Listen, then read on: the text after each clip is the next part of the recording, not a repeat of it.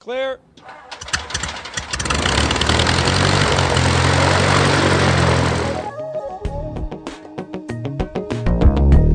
You're going to be hearing a little bit of background noise throughout the day, but it's just airplanes, so it's not it's, not really noise. Good background noise. That's yeah, right. this is Right. this is the best seat in the house. That's right. We got skywriters We got Skywriters. We got now. skywriters now. it- does that say UCAP? I can't. It's got a runway in the front yard. And you're on site, Clearland. Turkey Central Ground, good afternoon, sir. Taxi via Foxtrot and Alpha. I'm writing down the time. That means we're beginning. Um, so what's wrong with the Duke? This is what I want to know. The engines. The engine. The, engine. The engines and the tail. Yeah. Yeah. This parody's not bad. Yeah, this is one of those. Uh, this is one of those animated uh, little uh, Lego characters talking. Um, they almost always curse a lot, which is the sort of part of the the. Uh, Yeah, it's shock effect. We see a Right. yeah. So uh, in this particular case, they're talking. One of the characters bleep, beep, and beep, beep. Yeah, exactly. And one, in this case, one of the characters is singing the praises of a, of a, owning a Beech Duke aircraft, and the other one is uh, is uh, trying to set him straight on the uh, on the real qualities of the Duke. So There was one of these on, on iPhone versus Droid. Right. a few months Yep. back too. That was that was a hoot. Yep. But uh, so I'm not real familiar with the Duke. You got to describe a Duke to me. What's a Duke? A Duke is kind of a one-off um, from Beech. It's a piston twin. It's what I would call a medium to heavy piston twin. Um, it seats I don't know six or eight in a cabin configuration. It's got standard low wing and and a cruciform tail. Um, it was designed in the late 50s, early 60s, and m- made a lot out of the technology that was available at the time. Um, but the engines are very high maintenance items. The tail's made out of a lot of the tail anyway is made out of magnesium, uh, which is impossible to work on. Uh, it corrodes, um, uh, not unlike aluminum. Uh, it, it's it's lighter, but it's very expensive to work and it's very expensive to repair. hmm Um, punchline in all of this is the punchline in all of this is a used King Air or Cheyenne or even a 690 Commander would be a better deal economically and performance wise. Now, now the character in this little animation was was insistent that, in spite of all these shortcomings, the Duke was a cool airplane to It own. is it's a very masculine looking airplane. Think, yeah, it is uh, cool looking. Yeah, it, it is very cool. It's got a lot of angle. It's kind of like a cross between a uh, a Learjet um, and um, I don't know, maybe a Cirrus or something. It's got you know some some nice design to it on the front, which is is more Learjetish, and the rest of the airplane is kind of, uh, as you might imagine, a big uh, uh, Cirrus or something like in that configuration, but very clean lines. Um, it's a very masculine, powerful looking airplane, and it is when it's all when it's all when it was new. It was a great airplane. Uh, Forty years on, it's not such a good. Well, and it's one of those. It it's kind of got a cult status. It's nice that it's a pressurized airplane, unlike the Baron. Uh, but Jeb's right. It's it's kind of a lot of airplane. Uh, and it's like talking to guys that we've known over the years that, you know, they they they started here, they'd moved there. Now they just had to have a tur- turbocharged airplane, and they're flying like seventy five hours a year. And you're going, why? Uh, but hey, that's what you want to spend your money on. Well, the, the Duke's kind of in that category, and some aftermarket upgrades available for it have reignited some interest in it. Like uh, you can get PT6s hung on it in place of the original uh, the Mhm. original Lycoming engines. PT6 There's a being a turboprop, right? PT6A is a turboprop, right? Yeah. There are a lot of problems with that, though. Like what? Um, well, the first one is an operational problem. Is is that uh, when you put turbine engines on this type of airplane, you have also airspeed indicator, and because it's I'm sorry, Jeb, you broke up. You have what kind of indicator? you have to you have to remark the airspeed indicator. Okay. It's my understanding that anytime you put a turbine in this type of airframe, you have to do that. And the new red line becomes the top of the green arc.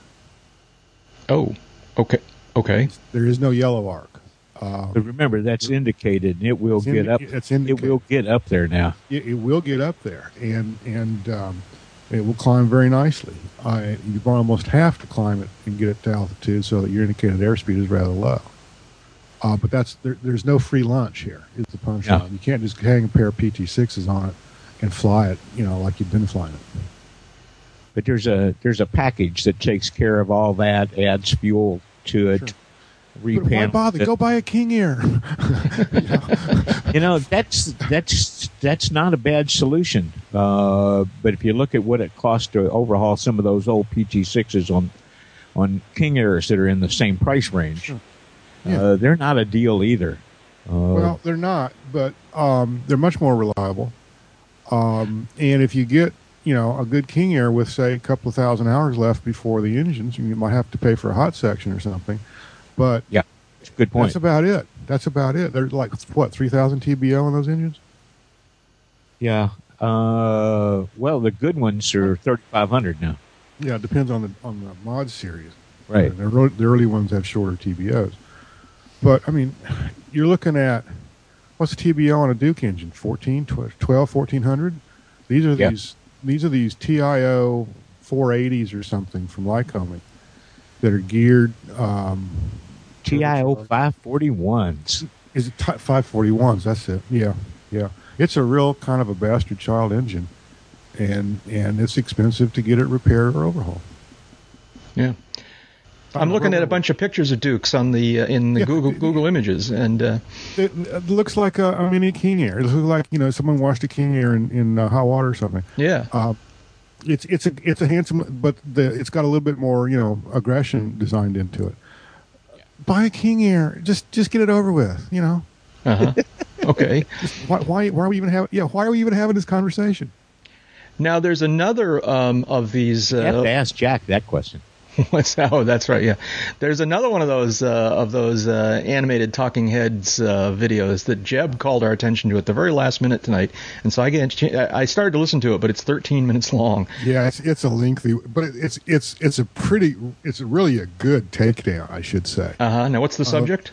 of next gen and the FAA's attempt to sell next gen and what they've said about next gen um, and um, you know a lot of sarcasm and cynicism thrown in it's it's quite the piece of work So who the two characters? I looked at the first couple minutes. So the two characters are someone doing an interview and FAA, right?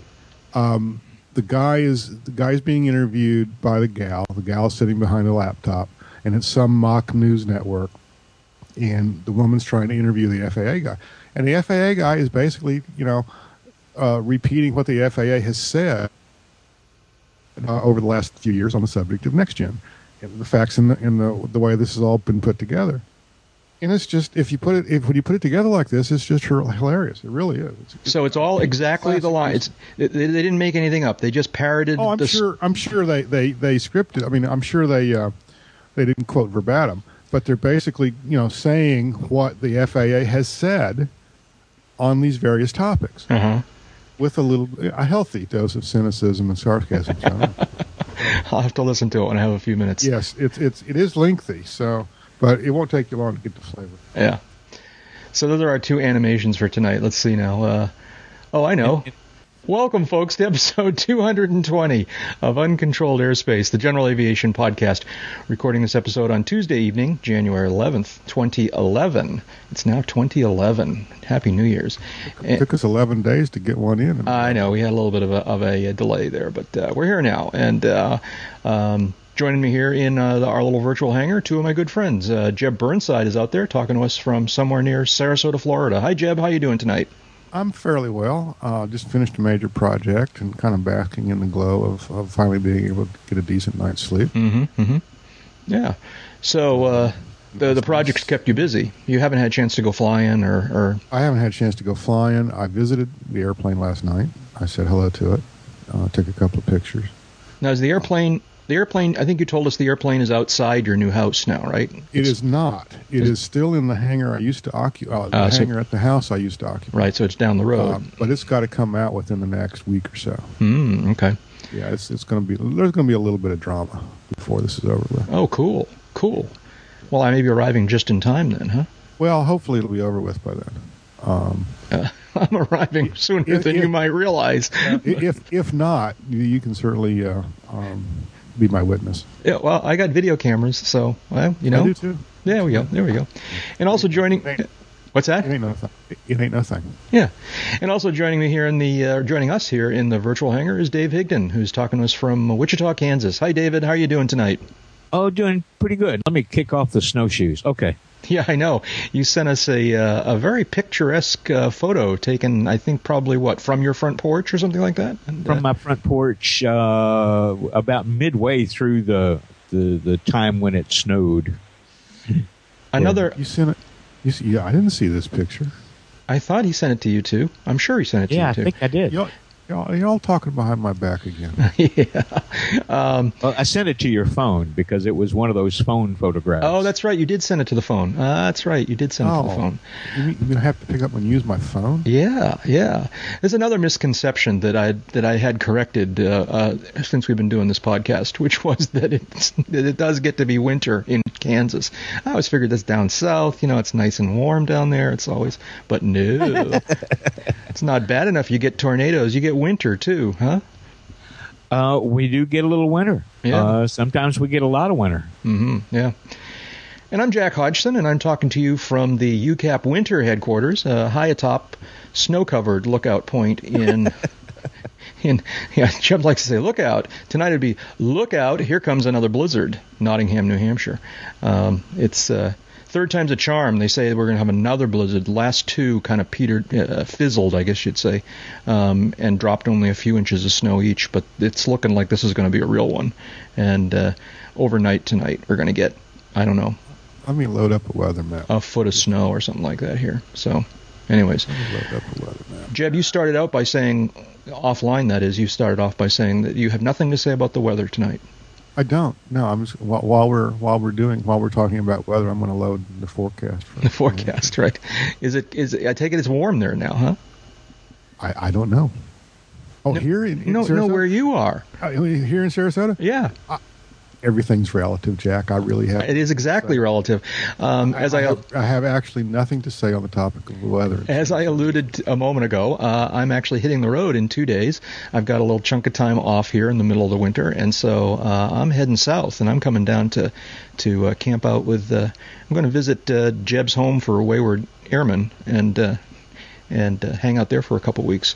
Um, so uh, Hidden River Boys Camp and Asylum. that's yeah, that's right. Um, uh, uh, no, it's Wayward Pilots and Wa- Whaler, Wayward Pilots Home and Lonely Hearts Club.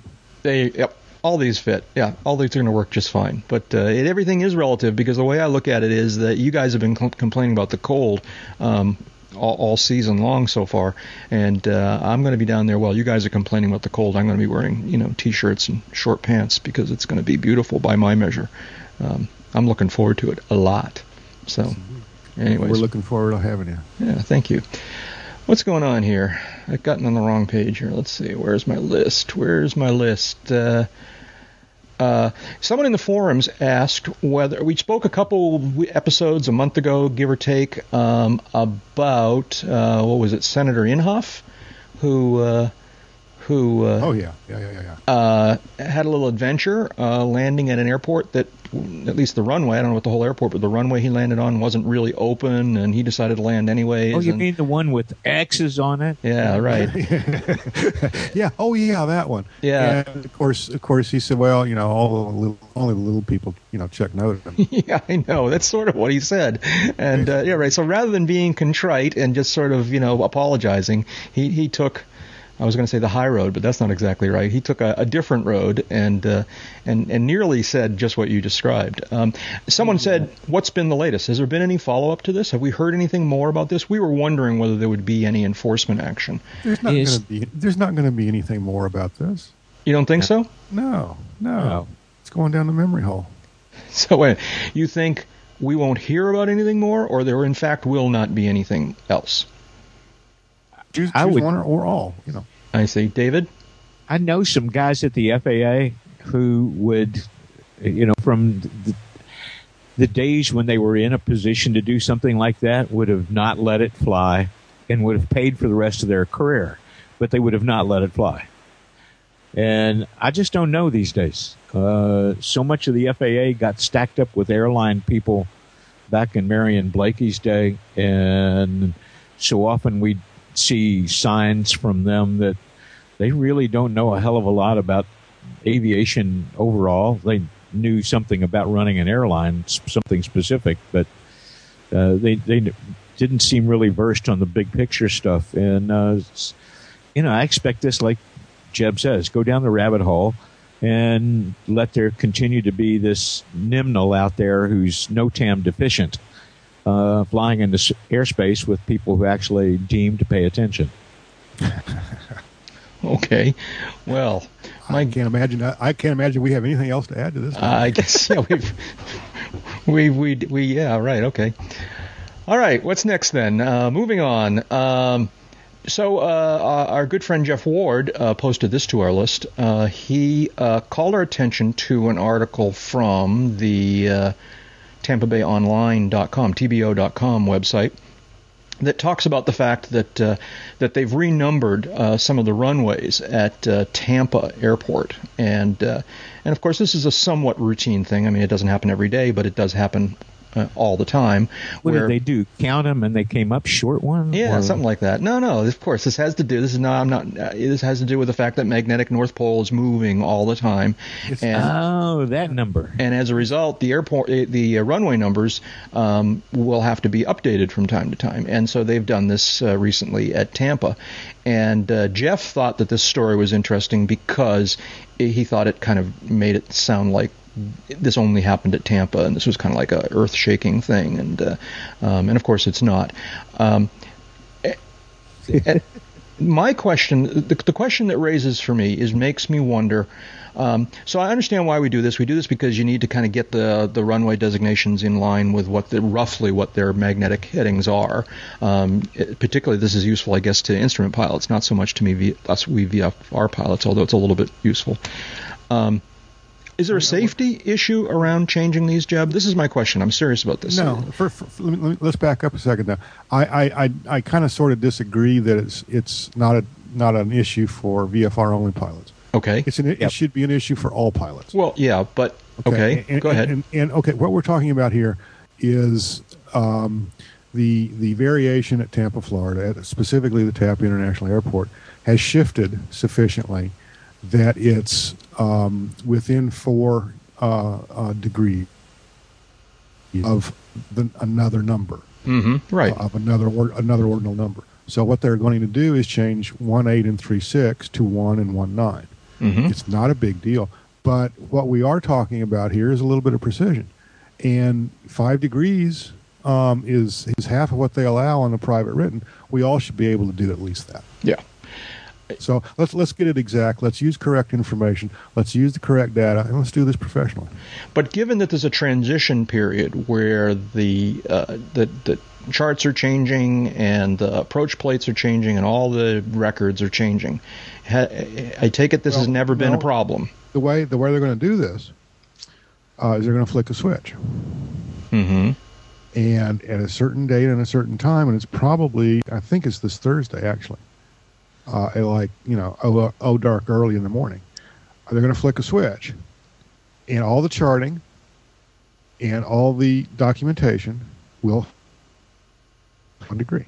They, they do this. They're very good at it. They know exactly how to do it, mm-hmm. and it's not a big deal. It, it's it's really not even a news story. It's it's a factoid. Um, but in the scheme of things, it's not all that important. I, I will I will make the, the, the joking observation that I, I did a Control F on this website web page, and I have yet to find the the, the uh, string Al Gore. Wait a minute. What's Al Gore got to do with this? Ex- exactly. Oh, okay. All right. See, I'm just a, I don't know. I'm just a sentimental old fool. All right, because um, well, as, as everybody knows, I learned how to fly and did a lot of my flying out of Palo Alto Airport, and uh, the, uh, and the the runway there was uh, 3012, and uh, and just as I was leaving town, I was I was moving to the East Coast. Uh, they announced that they were updating the runway numbers, and it became uh, uh, three one I don't know, whatever it becomes in the other direction, one three, I guess. Um, and uh, and it always bothered me because it was runway three zero. That was the primary no wind or you know runway. It was was my well, home. It, was like it still was. It just got a new name. Uh, yeah, but, but see, I'm big on. think Yeah. this through though for a second. Think Yeah. this through for a second. Uh, You know these these magnetic north shifts occur, uh, you know, all the time. It's shifting a little bit every day, actually, uh, but they Yeah. They only get to the point where it needs to be dealt with. But it's back all the way through, the, you know, all the charts, all the plates, Right. uh, databases that go into navigation boxes, uh, how stuff is portrayed uh, in relation to VOR bearings uh, that are on, you know, that are that are on the uh, navigation materials. All that stuff has to tie together, and the uniform po- point is wherever magnetic north is, and then they give us a magnetic variation for true north, but then everything kind of gets named appropriately, and this is one of those things. It goes on all the time. I, Some- I know it goes on all the time.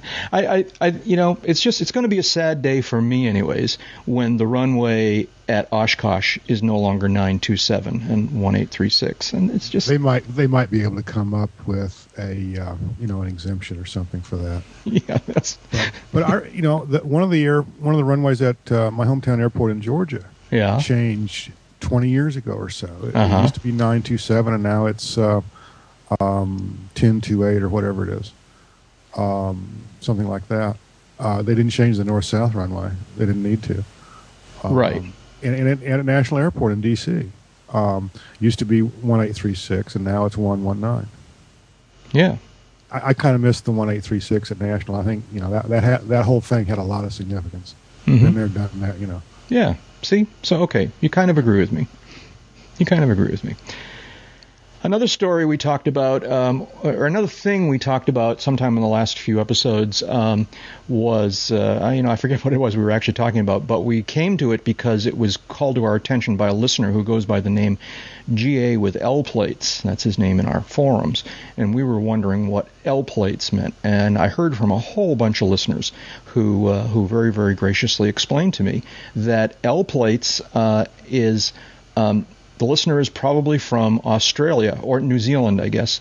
Um, and down there, uh, when you are learning how to drive a car, you get learner plates, and they call them L plates. Okay. And so uh, GA with L plates is his sort of uh, uh, backhanded way of saying I'm learning how to fly. All right. Uh, so that's what GA with L plates means. It's, he says about my. Yeah, yeah, about my okay, username. That's, that's just one of those little cultural things. yeah. Yeah. Just hasn't penetrated. Yeah, he's in New Zealand. Now, I, I- I know that's important to folks down there, so I'm going to get this right. In New Zealand, uh, as well as having a suitably qualified driver with them, learner, dri- learning drivers have to have two six-inch square bright yellow L plates, one in the front windscreen and one in the rear. So, uh, Well, all kind of things crossed my imagination before I read this. It was like, well, it's uh, it's it, it's a it, it's different than the blue plate special, uh, or uh, it's uh, some kind of dental appliance. Uh, I- I- auto I- tags I- never never occurred to me. It never occurred to me either. The only thing I was I was even coming close to with was uh, that it was some kind of an end plate on the wingtips. And I was like, an L plate. Okay, well, I Oh, can yeah, see okay. how I can see how that might, from certain angles, be described as that. But I've never heard it called that before. No, no. It simply has it's it's a it's a uh, a reference to the fact that he's a student pilot, uh, and uh, Well, So- good for him. there we go. Uh, off-field landing of the week. Uh, I think we've got more than one, but here's one. Um, this is from uh, uh, 8newsnow.com, Channel 8 in uh, Las Vegas, I think. Certainly Las Vegas area. And lost lost wages. Yeah, so uh, a Well, small Eva, plane. A small plane flying to North Las Vegas Airport ran out of gas and made an emergency landing on a busy street in northwest Las Vegas. Oh man, I've flown that airport. That's a tight neighborhood. Now, this man. is why I wanted to talk about this. I agree completely. Jiminy Yeah. Christmas. Yeah, The, the few times is a- I've been up there, that's not a sparsely, that's a densely uh, populated area with a lot of traffic on those streets. And uh, Well, it's got some streets that are plenty wide enough uh, that, that you know exist right around the vicinity of, of Vegas North.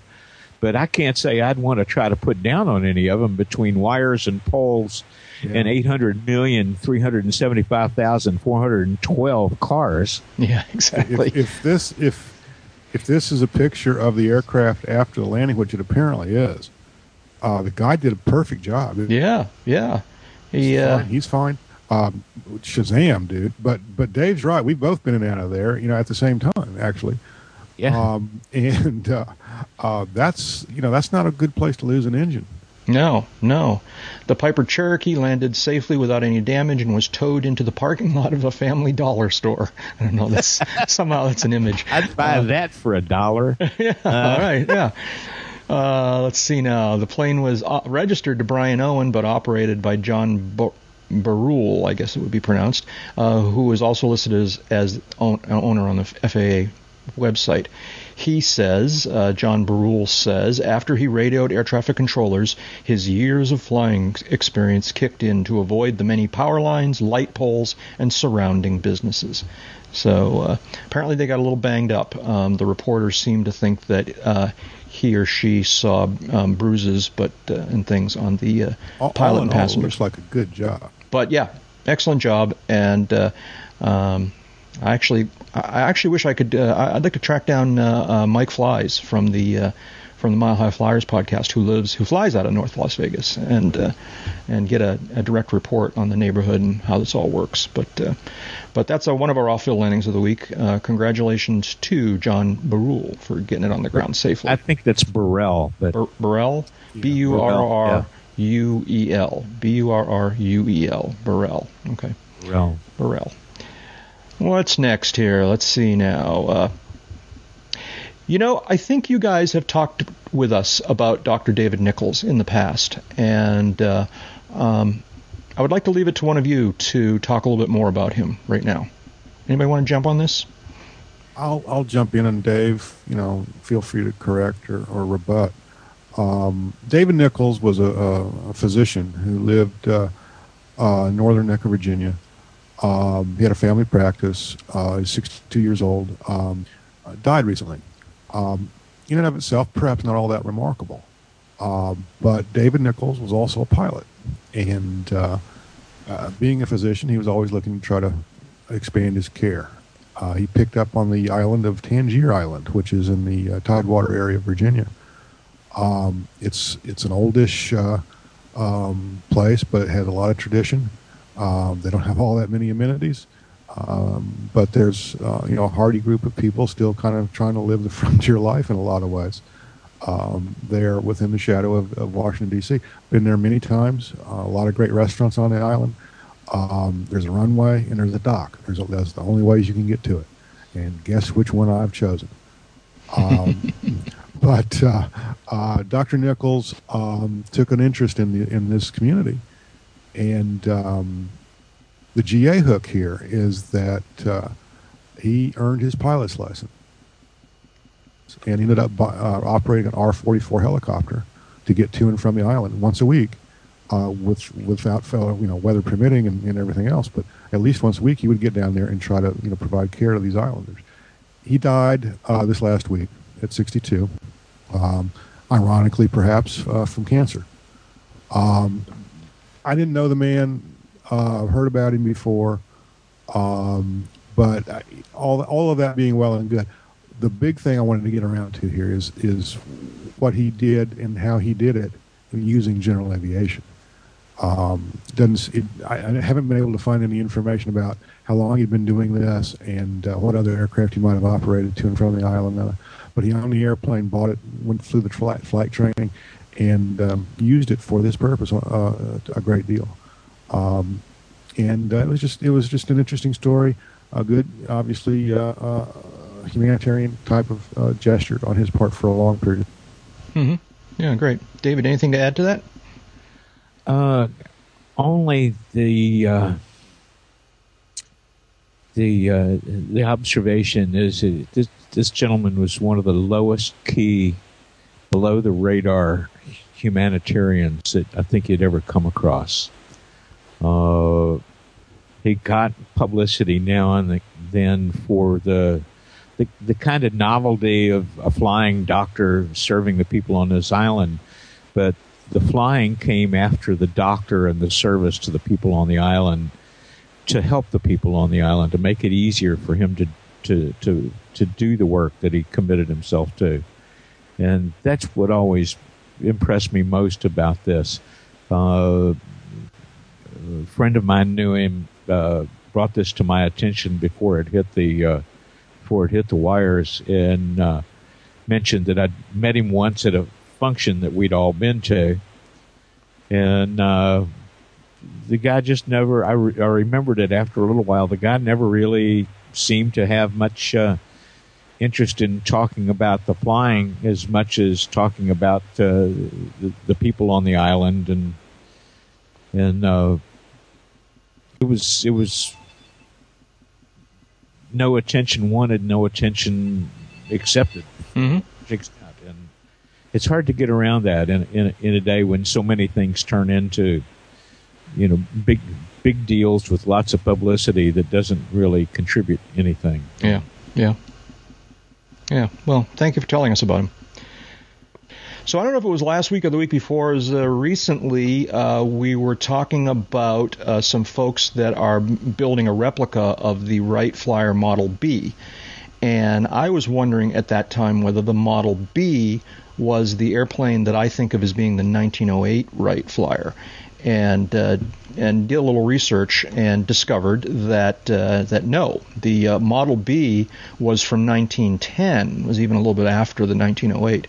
The model, uh, a 1908 Wright Flyer, was called the Model A, and uh, so I just want to kind of clarify that for folks. Um, I do want to call your attention, though, to a really nice uh, series of web pages uh, put together by the uh, National Air and Space Museum um, about the Wright brothers and the, uh, the, sort of whole history of of their work uh, developing these airplanes. It's a it's a really interesting uh, series of pages that talk about the history of the planes and the history of the brothers and and um, a little timeline and some pictures and uh, I, I, enjoyed it. I thought it was good.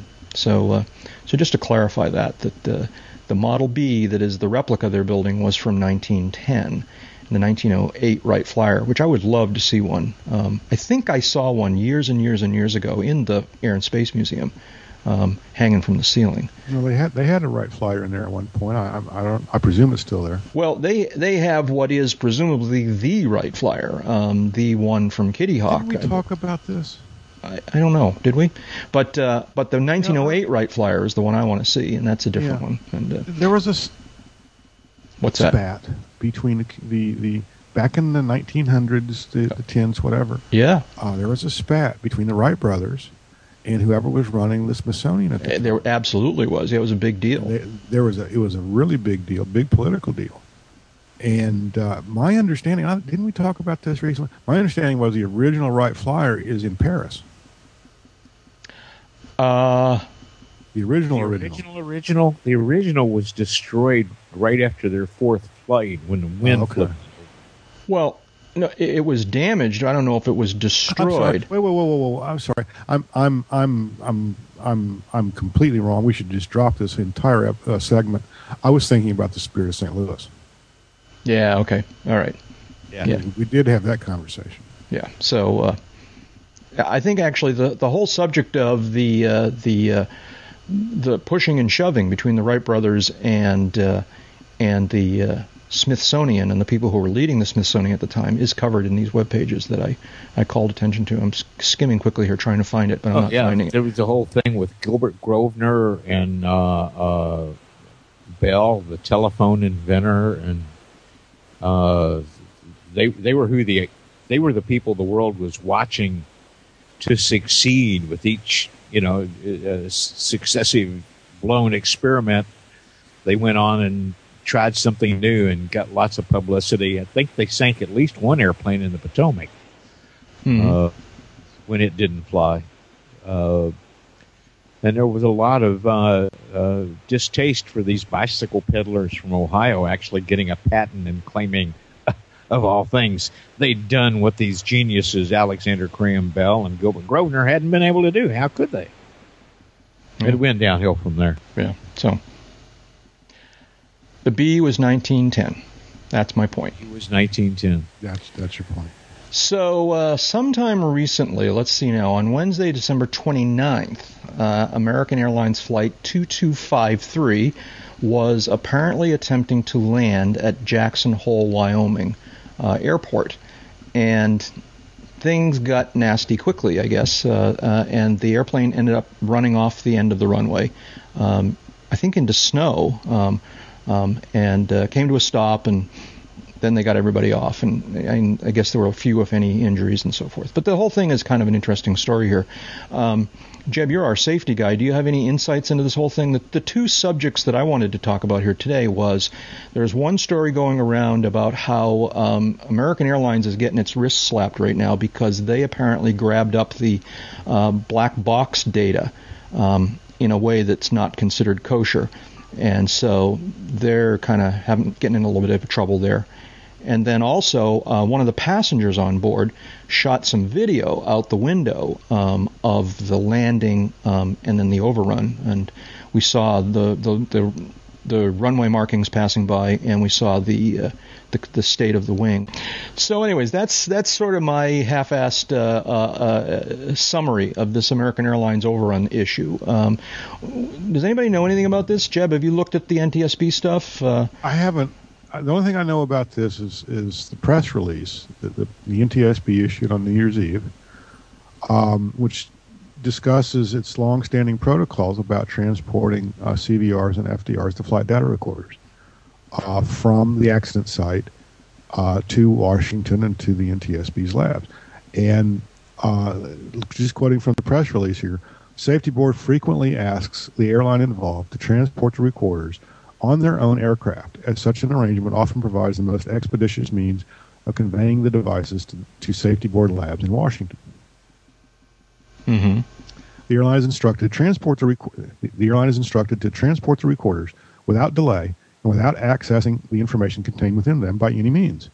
This practice has worked efficiently and without complication for more than 40 years. That's a, those two sentences are a direct quote from the press release. What American did after this episode, though, is instead of routing the boxes directly to Washington, as per 40 years of precedent, uh, American Airlines sent them to one of their uh, facilities in Tulsa, Oklahoma, where the techni- um, quoting quoting the NTSB, where American Airlines technicians downloaded information from the DFDR, CVR was not accessed.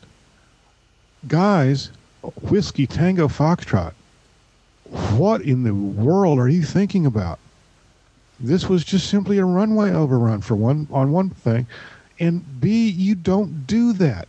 This someone should lose their job over this. Yeah. Someone at American, you mean? Someone at American should lose their job over this.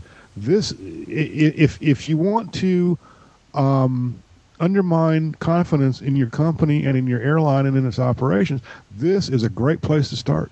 This is just stupid and dumb, and they should lose their job about it. Well, I take it from the the tone that, that you're, you know, that you have here that. See, my first thought when I heard this was that I wonder if maybe this inc- incident, whatever you want to call it, didn't rise to the level of giving the black boxes to the NTSB. It maybe it American Airlines innocently thought that they would just analyze them for their own internal purposes because the NTSB didn't need them this time. Is is that well, not realistic? It's not realistic because um, it's routine that after any event that is other than a normal day where you know the airplane airplane can be used again, um, there's going to have to be a report to somebody. Right. Okay. But, and and and the the next thing you do is pull all the all the uh, equipment, pull all the recording equipment, and replace it and and send it where it's supposed to go. Um, yeah, I can see maybe someone made the innocent mistake of presuming that the NTSB didn't want this data and sending it somewhere else, but that's not the way this reads. Okay. And it's, it's difficult to conceive that in an operation as well established uh, in, in its own history with the NTSB is American Airlines. Uh, that somebody could be in a position of making a decision like this who didn't know. Uh, yeah. yeah. You know, yeah. I mean, in in in worse situations, the damn things aren't let out of the sight of an NTSB staffer. Mm-hmm. Uh, you know, they're hand carried. Well, they're supposed to be hand carried anyway, I believe, except in this Yeah. case, they trusted American Airlines. they were hand carried to Tulsa. yeah, they were hand carried to Tulsa. hmm Was the airplane damaged in this in, in this this thing? I don't believe there was much in the way of damage to it. Yeah. An initial inspection, no- uh, uh, uh, according Yeah. to the NT, according to the NTSB, an initial inspection did not reveal any structural damage to the aircraft. Um, Jack, I, I kind of sort of get your point Uh-huh. that um, when this event occurred, that American considered it an internal problem, not a not a NTSB problem. Yeah. That's what I wonder about. I'm not making I I kind of get that. Um, I don't, I don't know much more. You know, I don't know any more about this episode than what's in the NTSB press release. And you know, yeah, I'm sure there's another side to some of this. Yeah. Um, the, the upshot of all this is that the American got dropped as a party to the investigation by Right. the NTSB, which is kind of a serious uh, slap on the wrist. hmm Um, I don't. It, it, just a dumb stunt. I, I'd like to know more about it. What their motivation was, where the decisions were made, things like that. What's routine for America? It, it's Uh, just kind of Yeah, and, Like and when the NT, yeah, when the, when the yeah when the NTSB decided it had an interest in the event, in this event, I don't. I don't I'd like to know these those answers. Yeah. Now the other part of this story was uh, this uh, this passenger video, um, and the version of it I saw was uh, uh, AvWeb did another one of their interesting uh, little breakdowns of the whole thing, and uh, kind of run it over and over again and call our attention to interesting aspects of it. And uh, did you see look at that video? It's uh, I did not. Which what- which video again? it's the second link in the story list there. Um, it says uh, it says video. 757 overrun, overrun video. Oh, how Um, about that? It says video. Yeah, and it's uh, it's kind of an interesting little piece of video, but you got to know what you're looking for right, and that's why it's it, for it for it to make any sense. yeah, and that's why it's interesting that AvWeb uh, narrated it and kind of broke it down for us. Um, and there were things in there like uh, there were runway markings or uh, that you could see that indicated where they touched down and it being quite late. And uh, uh, there are uh, things about spoilers perhaps not being uh, deployed and thrust reversers not being completely deployed, possibly. Um, and Well, it's all, all of that being good, I, I can't tell anything looking out an airline window. I don't, I, I, I don't know that anybody else could either. Um, secondly, you know, all these airplanes are certificated to land without thrust reversing use. So it doesn't matter if he wasn't using the thrust reversers. well, if they land, And, and, but- and there, there might have been a very good operational reason not to use thrust reversers. Oh, okay. All right. Well, it's an interesting video, and uh, um, people should take a look if they're interested. And uh, maybe we'll learn more about this as time goes on. Maybe I I guess NTSB is looking into it, so we're going to get something from them eventually. That's going to tell us what happened here. Well, Oh yeah, there's there's Yeah. an accident docket come or an incident docket in this case. I, Not I classified, will. It's an you know, accident. I will say um, it, it, this is in keeping the NTSB's action is in keeping with that Wall Street Journal article that was around here somewhere. Um, that was late last year, where um, Wall Street Journal ran this article quoting um, NTSB Debbie NTSB chairman Debbie Hersman as saying that they basically want access to the FAA's FOQA data, the FOQA program, the the voluntary um, um, real-time, near real-time monitoring of what's going on out there. One of the, the keys to the FOQA program is anonymity. Um, you're going to report a problem in, in performance of the aircraft, the pilot, the ATC system, whichever. Um, there needs to be some anonymity involved here. And there's already too many players uh, who have, you know, their fingers in this little pie. Uh, now the NTSB wants access to this also. Um, I- all of this is kind of sort of of a piece where the NTSB is trying to go for a little power grab here. Hmm. Yeah. Hurry up, people. We're losing the light. Gather around, gather around.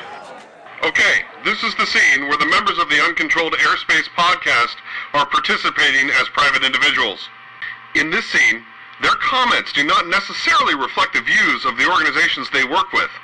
So your motivation for this scene is anything you hear on this podcast that sounds like advice on aircraft operation is obviously very general.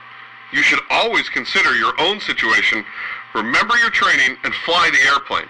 Of course, you knew that, right? Because it's in the script. Okay, places, everybody. Lights. Quiet on set. Let's get it in this take this time. Camera rolling. Audio. Speed. And marker. UCAP disclaimer. Scene 23, take 4. And action. Ain't it nice when there's more for them to talk about than YouTube videos? Welcome back to Uncontrolled Airspace. Um, Jeb, you ca- you called our attention um, to an article from The Atlantic. Uh, Oh yeah. uh, the website is at theatlantic.com. Um, this is an article by uh, someone named Jeffrey Goldberg. The headline is "Private Plane Public Menace," and uh, the subhead is uh, "Wealthy travelers routinely bypass the TSA by flying on private jets. How long until Al Qaeda does the same?" Well, first time, first off, that's not true. It's a false statement. It's a false premise. Mm-hmm. Okay. Um, I don't know what aircraft he was on. He doesn't say. He just says it was. He was just kind of bragging that it's this, you know, private jet. Yeah. Now, Okay. Well, go ahead. uh, just summarize this story. So apparently he went on a he rode on a private plane, and he, yeah, hitched, he he hitched a ride. Yeah. Uh, he's he's uh, Je- Jeffrey Goldberg um, is a a I'm going to call him a columnist for lack of a better word. He's not a journalist in any sense. For the Atlantic magazine, he's got a blog. Uh, there's several people um, who have blogs at the Atlantic that are uh, uh, fairly well read. Anyway, Goldberg is one of them. He's another crank, though. He's he's one of these guys who um, um, by by um, making fun of the elitists becomes one himself. Let's put it that way. mm-hmm. Um, but anyway, putting putting all that aside, he basically critiques this. Uh, he he hitched a ride on a on a private jet from uh, Teterboro to Dallas or something like that, and uh, was remarking about how how there was no security and it was some it was so much looser and he could carry anything aboard he wanted and all this kind of nonsense. Um, it, it's, it's just it's just an uninformed, um, lazy uh, piece of, of of I don't know. I wouldn't certainly wouldn't call it journalism of, of entertainment maybe, but it's not factually correct, and uh, that's that's where I have to get off and call you know call blowing snow on. Yeah. Now, David, you late today called our attention to the fact that a fellow Atlantic uh, columnist is has taken up the uh, challenge here and is going to try and set him straight. You know, it's interesting that this this drivel from Mr. Goldberg uh, comes under the uh, heading of the same publication that employs uh, uh, James Fallows. Well James said. Fallows is an active Very GA very well said. fl- flies a Cirrus, uh, authored the book Free Flight uh, a number of years ago, uh, which talked about uh, the startup of Cirrus, their attempt to change the safety culture, uh, the attempts to change the way we fly to uh, be more efficient, more personal, and then this garbage comes across. I've met James Fallows, sharp guy, knows his stuff, knows his topics. Aviation is by no means the only thing he writes about. Uh, tends to be damned well researched when he opens his mouth about anything. The, then you contrast this with Jeffrey Goldberg, who seems to have depended on all nothing more than emotional knee jerk reaction. Oh my God, this made my balls shrink. Paranoia at what he can imagine might happen, Mm-hmm. with no real research and no basis in reality. Mm-hmm. And the contrast coming under the heading of the same publication is just stunning. Uh, one of them really knows his business, and the other one really knows nothing. Yeah. Now, is Fallows gonna actually try and do something about this? You you you seem to indicate here that he has said he's gonna touch base with Goldberg and try and set him straight. Is that? It's going to he's going to take him for a ride. He's going to offer to take him for a ride and show him how his impressions, his imagination, is incorrect. Mm-hmm. Uh, and you know, it, it's the kind of thing that I see in letters to the editor from time to time, who's it, it, it come they come from the pens and typewriters and keyboards of stream of consciousness, emotional reaction writers, and they get it down while they're hot because an hour later logic might kick in and destroy the whole premise. But it sounds so good now. Yeah.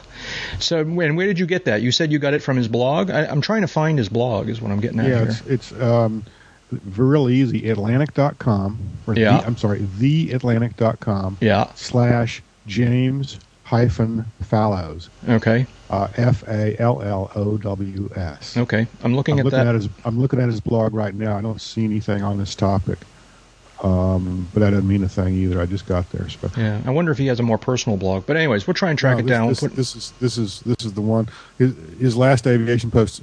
Uh, he might have tweeted something. I don't remember. Yeah. Anyways, I don't recall. Uh, have, have a Twitter lately. it's definitely the way to, you know, we all need to step up when we see these kinds of, you know, either, you know, this misinformation and try and correct Gold, it. and- Goldberg's just another hack out there trying to make a buck. yeah, but he's got a voice. You know, we need a voice, but, but, he, but he needs to be corrected. Exactly. That's what I mean. Didn't, Is didn't, didn't NBAA write a you know a strong strongly worded letter or something? I don't know. Did they? Oh, NBAA did, uh, NATA did, AOPA did.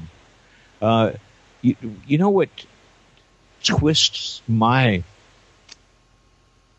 sense of stupidity into high gear here is that Mr. Goldberg spends a fair amount of his little uh, attempt at journalism here discussing the, uh, the the checks and balances that occurred when he left 15 minutes after leaving Manhattan, where he'd been on the Colbert Report. You know, he's checking in at Signature Flight Support, where he's got to give his name and show an ID and uh, get escorted out to the airplane. But then he notices that there's no door that separates the cabin from the cockpit. Oh my God! You mean you left me in proximity of the pilot? I may stone him to death with shelled peanuts. Okay. All right. I think we've made our point here. Let's move on. Uh, let's see now. Oh, another exciting incident in uh, the district District of Columbia this last week, and as a result, the uh, the uh, our, our friends down there got to use all kinds of the all the kinds of cop equipment that they had hanging around the uh, TSA. Um, that was a that was a bad attempt at at uh, referencing Alice's restaurant. Does Jeffrey Goldberg know about this? Yeah, I know. Anyways, so what happened? Let's see now. Where'd this story go? Um, it was a some airliner. A passenger. It says a passenger plane briefly lost radio contact with air traffic controllers when the pilot turned tuned to the wrong. Actually, it says turned to the wrong frequency as he approached Washington, um, uh, leading to the scrambling of fighter jets and the evacuation of the U.S. Capitol. Federal officials said Saturday. Yeah, this is a head shaker, no question about it. Jeb, you're the one that's our former D.C. guy. Do you know anything about this? Did, I did don't you? know. Go ahead. Yeah, that's uh, what. Yeah, what do you not know, or what do you know? I, I don't know much about it except that a, a scheduled. Um, this was a uh, Piedmont Airlines flight 4352 from Hilton Head to uh, National Airport. What was the type? It doesn't say. Uh, or I haven't found it. D uh, de Probably, Havilland. probably a dash dash eight. Yeah. Okay, de Havilland Dash 8. It's a turboprop twin, 50 passengers, something like that. Um, they switched to the wrong frequency somewhere in, in, in close into DC and were without outside radio contact for a few moments. Um, and and someone pushed the panic button and tried to evacuate the Capitol and all this nonsense. And uh, the whole thing is just, just preposterous. It is preposterous. The part of it that strikes me as being puzzling is the, according to this story, anyways, um, he was out of radio contact for 15 minutes, or about 15 minutes, is what the story says. And that's the part that doesn't make any sense to me. I mean, you know, so he tuned the wrong frequency. That happens. Um, he should have noticed it pretty quickly, you'd think. You know, I mean, he didn't get a response. He, nobody talked back to him. You immediately go back to the first frequency. I mean, this is not a big deal normally to solve this kind of problem. Well, yeah, you're Well, right. ye- yes and no. Yes and no. Except, All right, wait a minute. J- David, go first. well, if the mistaken frequency that you tuned in is an active frequency but the wrong frequency, you may not notice that you're getting called for a while because you're listening to all this other chatter. That's right, exactly. And then you don't get called for a while, and you call in and say, "Gee, did I miss a call?" And they say, "You're not supposed to be here. We're Well, looking not- for you back on one something or other, something or other." not not only that, but it's not the least bit uncommon for me to check in on the correct frequency repeatedly, you know, three or four times before I get a response from ATC, and I know damn good and well he can hear me. Yeah, but and as you're flying around the country, you know, using the system, I, that makes I can understand that being the case. But when you're flying in this airspace in this day and age, I would think that you'd be, you know, if you didn't get a call back real fast, you're going to like go, what the heck's going on here? I, I yeah, just I, I would be a little bit more assertive in that airspace. Yeah. Uh, that was. you know, I'm not saying the pilots aren't blameless. The whole thing's preposterous. You know, first of all, yeah um, evacuating the Capitol. Secondly, losing comms in that airspace. That that's just yeah, the whole thing is just you know come on guys. I thought we were I thought we were past all this.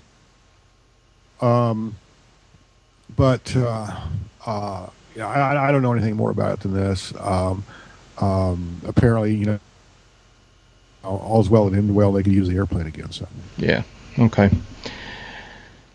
That's why they put out that T-shirt. Careful, I'm a Dash Eight pilot, and I've got an attitude.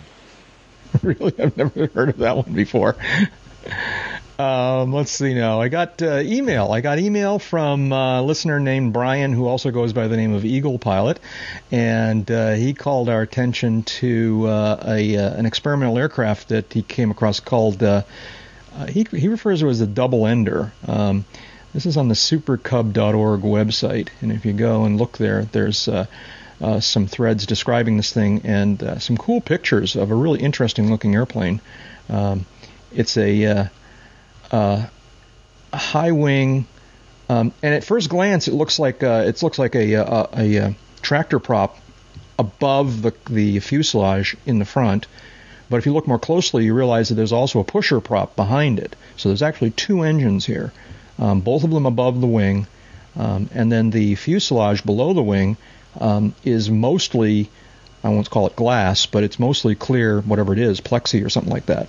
Um, there's a shot in here that shows uh, from the position of the from the uh, pilot's uh, uh, point of view, looking down beneath between his legs. You guys get that reference, right? That's what. That's why I'm giggling. oh yes, oh, Looking- the grass between my legs. You can look at the I grass between that. his legs. In this case, it's the snow between his legs. Thank you, Marianne. Thank yes. you. And um, uh, cool visibility in this airplane. I mean, it's just like helicopter-like almost. And uh, um, I just think, looks it's, it looks fucking cold. yeah, well, that too. Yeah, he's flying over what's probably like a glacier here, Looks like a and uh, yeah. you know, it's got big honking balloon tires. Uh, Oh yeah, it's a cool little airplane. yeah. So uh, um, let's see what's it. An really- interesting wing on that. That's not exactly the standard Super Cub wing. Either. Yeah. How, what, That's- what's that's a interesting about fat wing? Uh huh. Yeah. So it's got It's a pair. a fat wing. It's got a Probably pair of down to thirty knots without any issues. Yeah, a pair of Rotax 914s, and uh, there's a bunch of specs here. It's it's just an interesting airplane. Um, I just think the visibility. Oh, now that I look at it, the side shot. Where does that come from? Oh man, I've seen that somewhere. yeah, Yeah, I mean it's it looks fairly um, familiar. Yeah. There was a plane. I think there's a plane that I've seen at Sun and Fun for the last couple of years. Um, that was uh, gray, almost primer gray, um, and Yeah, uh, except I think it was a pusher. Yeah, and it, it wasn't. You're right. The one I'm remembering from Sun and Fun was not this twin configuration, um, but it This was. is certainly I don't, I don't I don't see the other engine on this. Yeah, it, it's the shots are just kind of awkwardly placed because, but if you look closely, you can see a p- propeller blade uh, coming down on the, uh, and uh, That's an antenna, a tree, or a propeller blade. I I believe it's a propeller blade. Um, and the spec higher up in the story under the text uh, describes two engines, and uh, Speaking of snow and airplanes, yeah, Annie and I spent about three hours last night watching a National Geographic series Yeah, on Alaskan bush pilots that was just a blast. Yeah, this is yet another one. What's this one called? I think I saw an ad for this one just today or recently. What's it called? It's Alaska. Alaska Wingman, I think it was. Something like that. Yeah, something like that. Uh, you'd think after watching three episodes back to back to back that I'd remember that, but it was not what I expected. I was expecting this series. It's on one of the other channels uh, about ERA airlines. Right, and that one doesn't start till later this week. That one premieres on Friday. I'm looking forward to that. But uh, this this was all over the state, all sorts of different ops, air uh, air ambulance work, uh, charter work, helicopter utility lifting, uh, back and forth across the state, out into the Aleutians. Uh, Mhm. One of the guys was flying a just gorgeous Grumman duck, and Mhm. just don't see those mother duckers very often anymore. Have you noticed how many uh, reality series there are these days based in Alaska? It's like, you know, American television has discovered Alaska recently. I think I think that I think that Governor Palin ought to be given an award by the Alaska Chamber of Commerce or something like that because well, she might be, but she's not being given renewal. Well, that's a whole other thing. Uh, we won't get into that. Uh, it's so, uh, but there are a lot of. Uh, there's, there's, there's a gold mining series. There's the uh, aviation show you saw last night. There's the aviation show that starts next week. There's Ice Road Truckers. there's Truckers is a hoot. yeah. There's just a whole bunch of Alaska things these days, Alaska man. State, state troopers Yeah, sometimes involves airplanes. yeah. Listeners, there must be some listeners from Alaska. We got. I, I want to hear from listeners who are based in Alaska. I want to hear more about this. I want to. I want some real stories about flying in Alaska. That's what I want. we should talk to James. James has been up there flying a number of different times. Have you guys been to Alaska flying? Well, David, that's right. You did the whole thing, right? Um, Spent a week up there covering an oil spill cleanup that Right. involved a lot of GA flying. did you get to be uh, pilot in command at any point during that week? Not a damn thing. Yeah, no. okay. Not for a moment. So, uh, how about you, uh, Jeb? Have you been flying in Alaska? I, I've done a, uh, I've ridden around Alaska a good bit and either either a Super Cub on straight floats or a Cessna 180 on straight floats. Oh, really? Um, and uh, I've gotten some right seat time in a 180. Um, you know, done takeoffs and landings with it and everything like that. That was a a while before I got the seaplane rating. Mm-hmm. Yeah. Um, but um, it, you know, kind of got the intro to seaplanes at at that point in that time, and, and did okay at it. If I if I may, may say so myself, it, Yeah. it, it was it, it, Cessna 180 on floats is a relatively easy airplane to fly. It's got good power, uh, handles well, and it's predictable. Mm-hmm. Yeah. Uh, I desperately wanted to get a little hand time of uh, a uh, de Havilland Beaver on floats that took me out to a couple of spots one day. Uh, but weight, balance, and gear wise, I was too skinny to sit up front.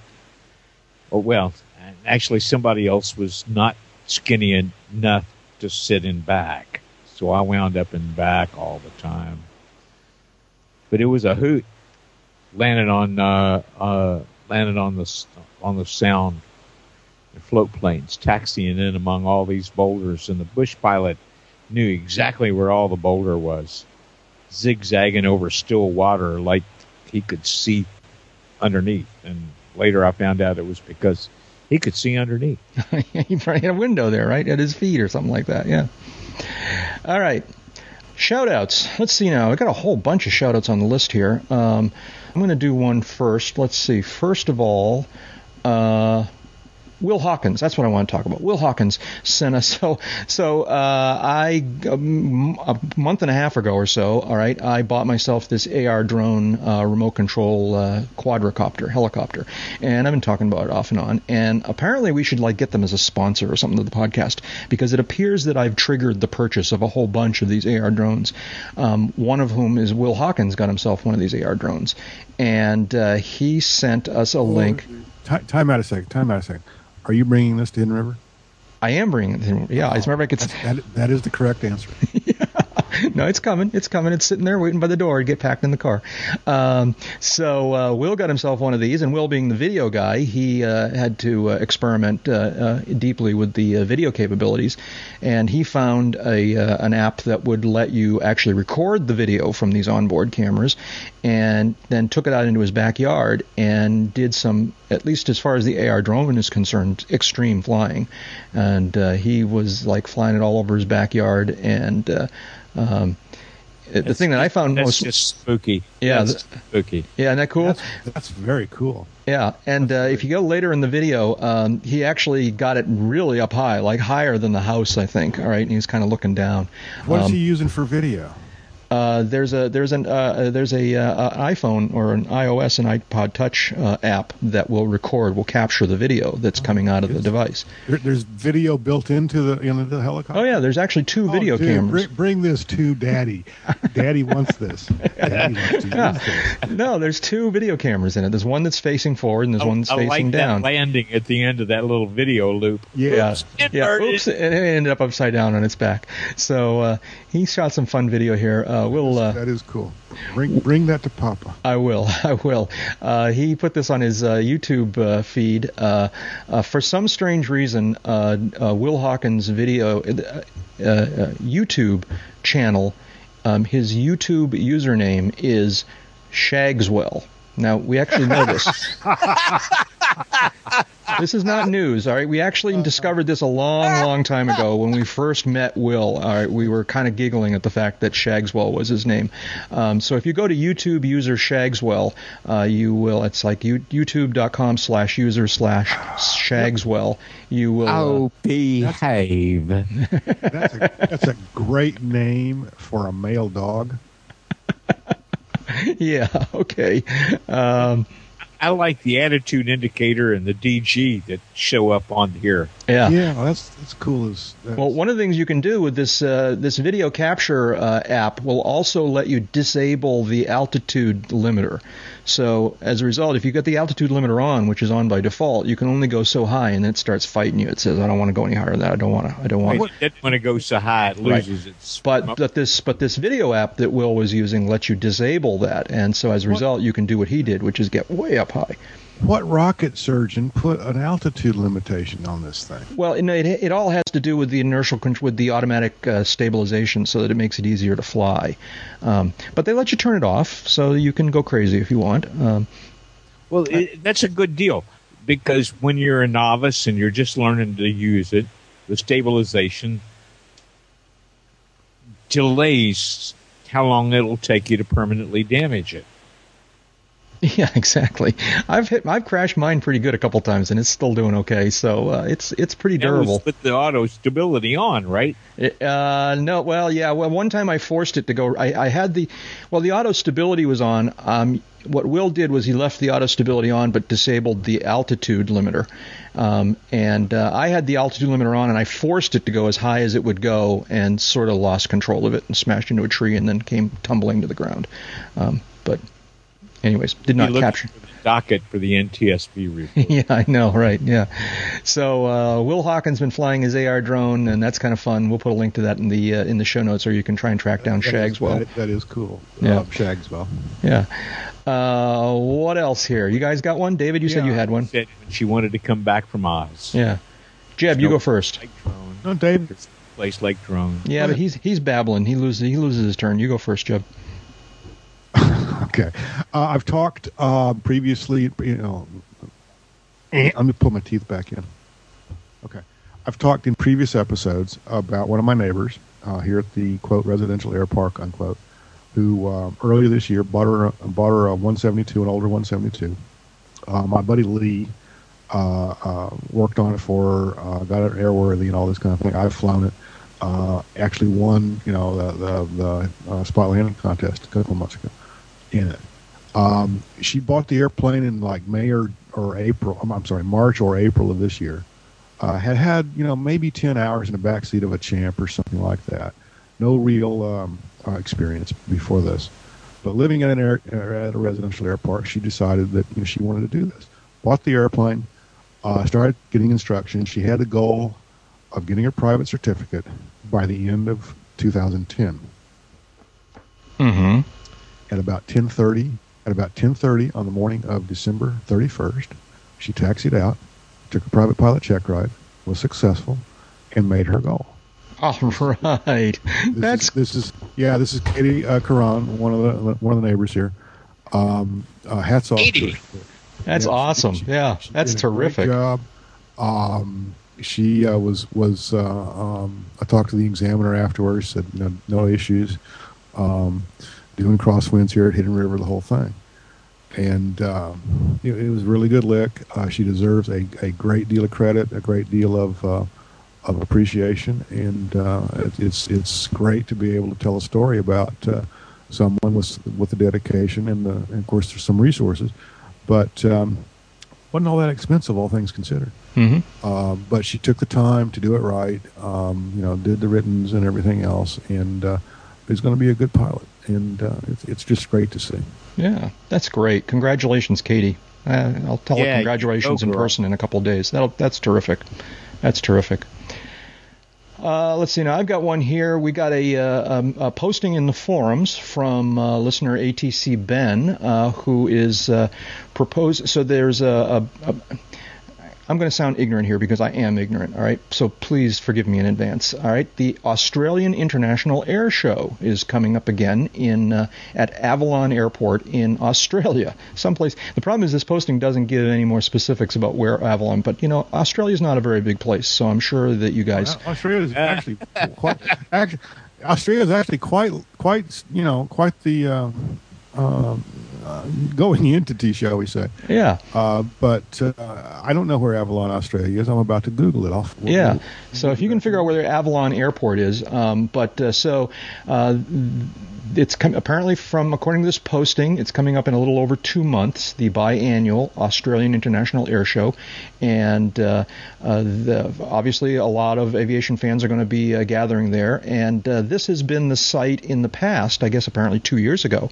Of uh, of a, a UCAP meetup, all right, UCAP listeners got together down there and uh, and had a little meetup down there. So um, as a matter of fact, uh, I believe that was the meetup that turned into the uh, the uh, the uh, uh, what do they call it? Plane Crazy Down Under uh, podcast uh, got started as a result of that meetup, if I'm not cor- uh, not mistaken. So, anyways, they're going to do it again, and they're proposing another UCAP meetup at Avalon 2011. And ATC Ben just wanted to call attention to that. Um, I'm going to try and figure out how you, can certainly go into the forums and go to a posting a thread by the name of Avalon 2011 meetup and get some information there. And uh, and we'll also kind of uh, put some more stuff in the podcast as we learn more about this. But if you're going to be at the Avalon or the Australian International Air Show at Avalon Airport, uh, you might want to get together with some other UCAP listeners down there. Jeb, any luck? There's an Avalon Air. There's an AvalonAirport.com.au website uh, that actually has a map Uh-huh. of, of the relative location of the uh, Avalon Airport. It's at basically uh, uh, the southern uh, tip, uh, not, not exactly at the southern tip, but close to the southern tip of Australia. Mhm. Uh, looks like a um, an interesting uh, location. It's a well done website. Um, I I won't make it. I won't. Yeah, I know. Oh well. No offense. I would love to be there if I was in Australia, and I'd love to go to Australia. It's not happening this Yeah. month. Well, and for those that uh, can picture this in their brain, that, that mental map of Australia, uh, Avalon Airport's one of four airports that uh, kind of circle the Melbourne, Australia area. So Melbourne's the big city nearby. Uh, and Avalon 2011, the Australian International Air Show and Aerospace and Defense Exposition. That's March 1 through 6. I wish I could be there. It sounds like great fun, and it'd be nice to see where Foster's comes from. Yeah, there you go. There you go. David, you said you had a shout out. What was it? I got a shout out. I got a shout out. This is going to take about a minute. Okay. This guy has spent all more than two thirds of his life in aviation. 62, he started as a line boy at Washington, Virginia Airport, which was at Bailey's Crossroads, Virginia. Now, Jeb will know this. That there's now a big high-rise complex at Bailey's Crossroads. Yes, no. Washington, Virginia airport. Uh, he started working in '63 at the Postal Airmail, Airmail facility at Washington National. He was a letter carrier in Alexandria. Then he got a job with this outfit that relatively young at the time outfit called the Federal Aviation Administration as a controller in Washington Center. Uh, that was 1969. This young man went all over the place after that. Uh, he was a safety and maintenance officer at uh, the Leesburg Flyer Club. Uh, he did management jobs for FAA. He got a seaplane rating at Jack Brown. He helped write, he was principal author of FAR Part 103 in 1981 82.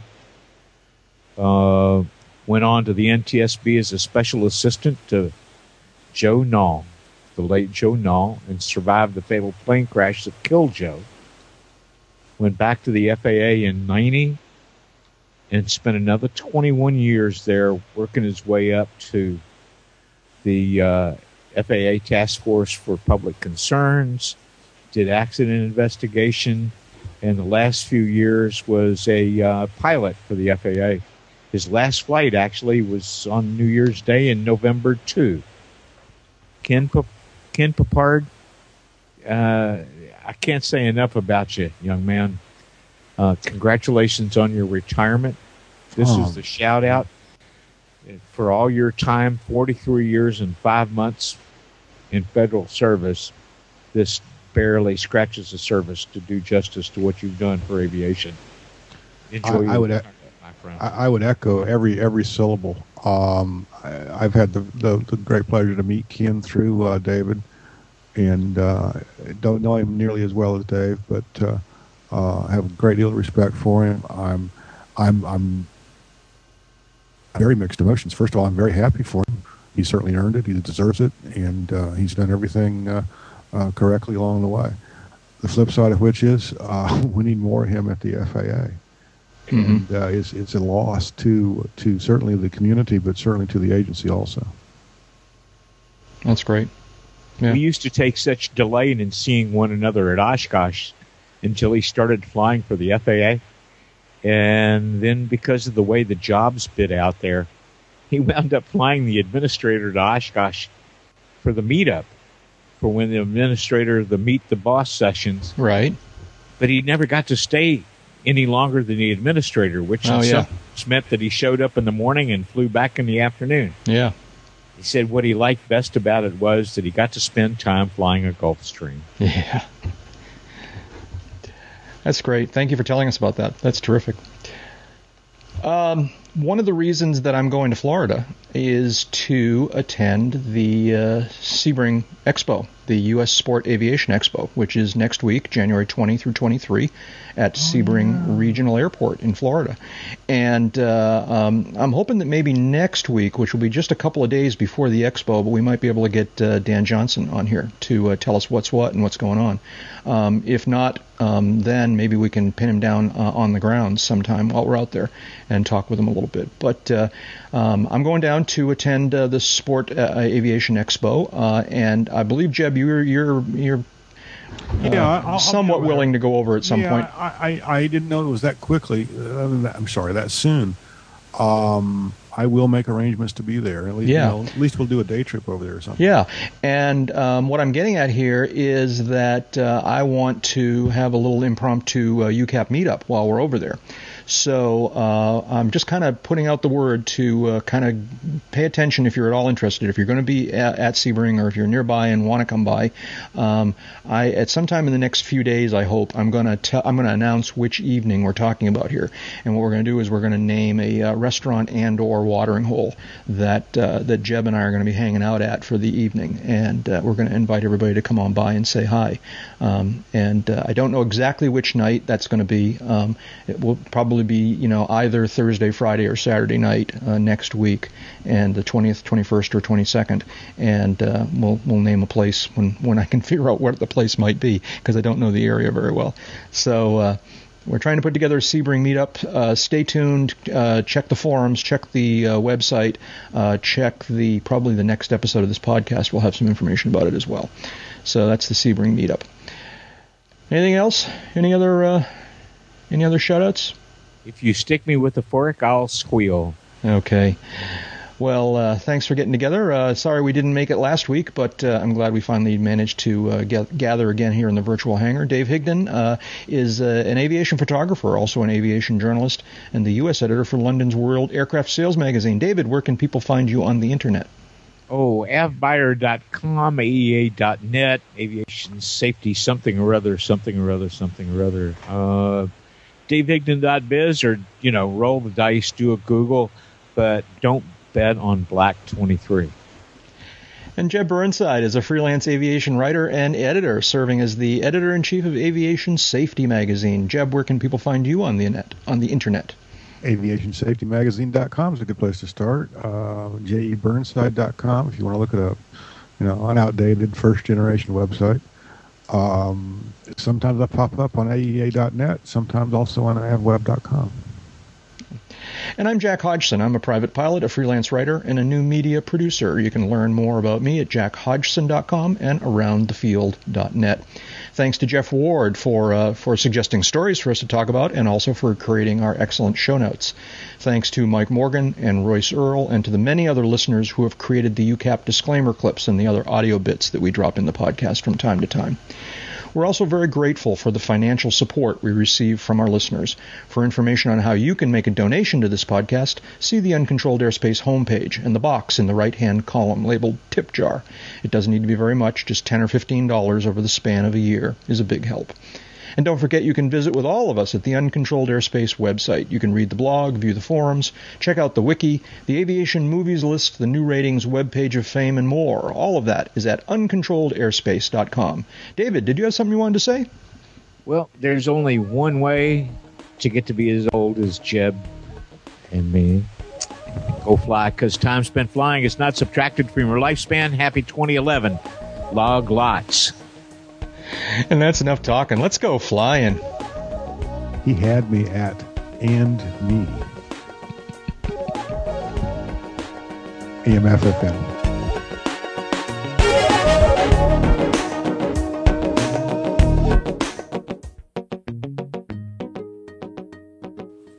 Hey UCAP gang, I thought you could use a little stocking stuffer, so I made you a compilation of Stallhorn bleeps with Jeb and Dave dialogue in mind. These were recorded on a Cessna 150, November 79er 1 uniform. Happy holidays, and I hope you found some under your tree this year.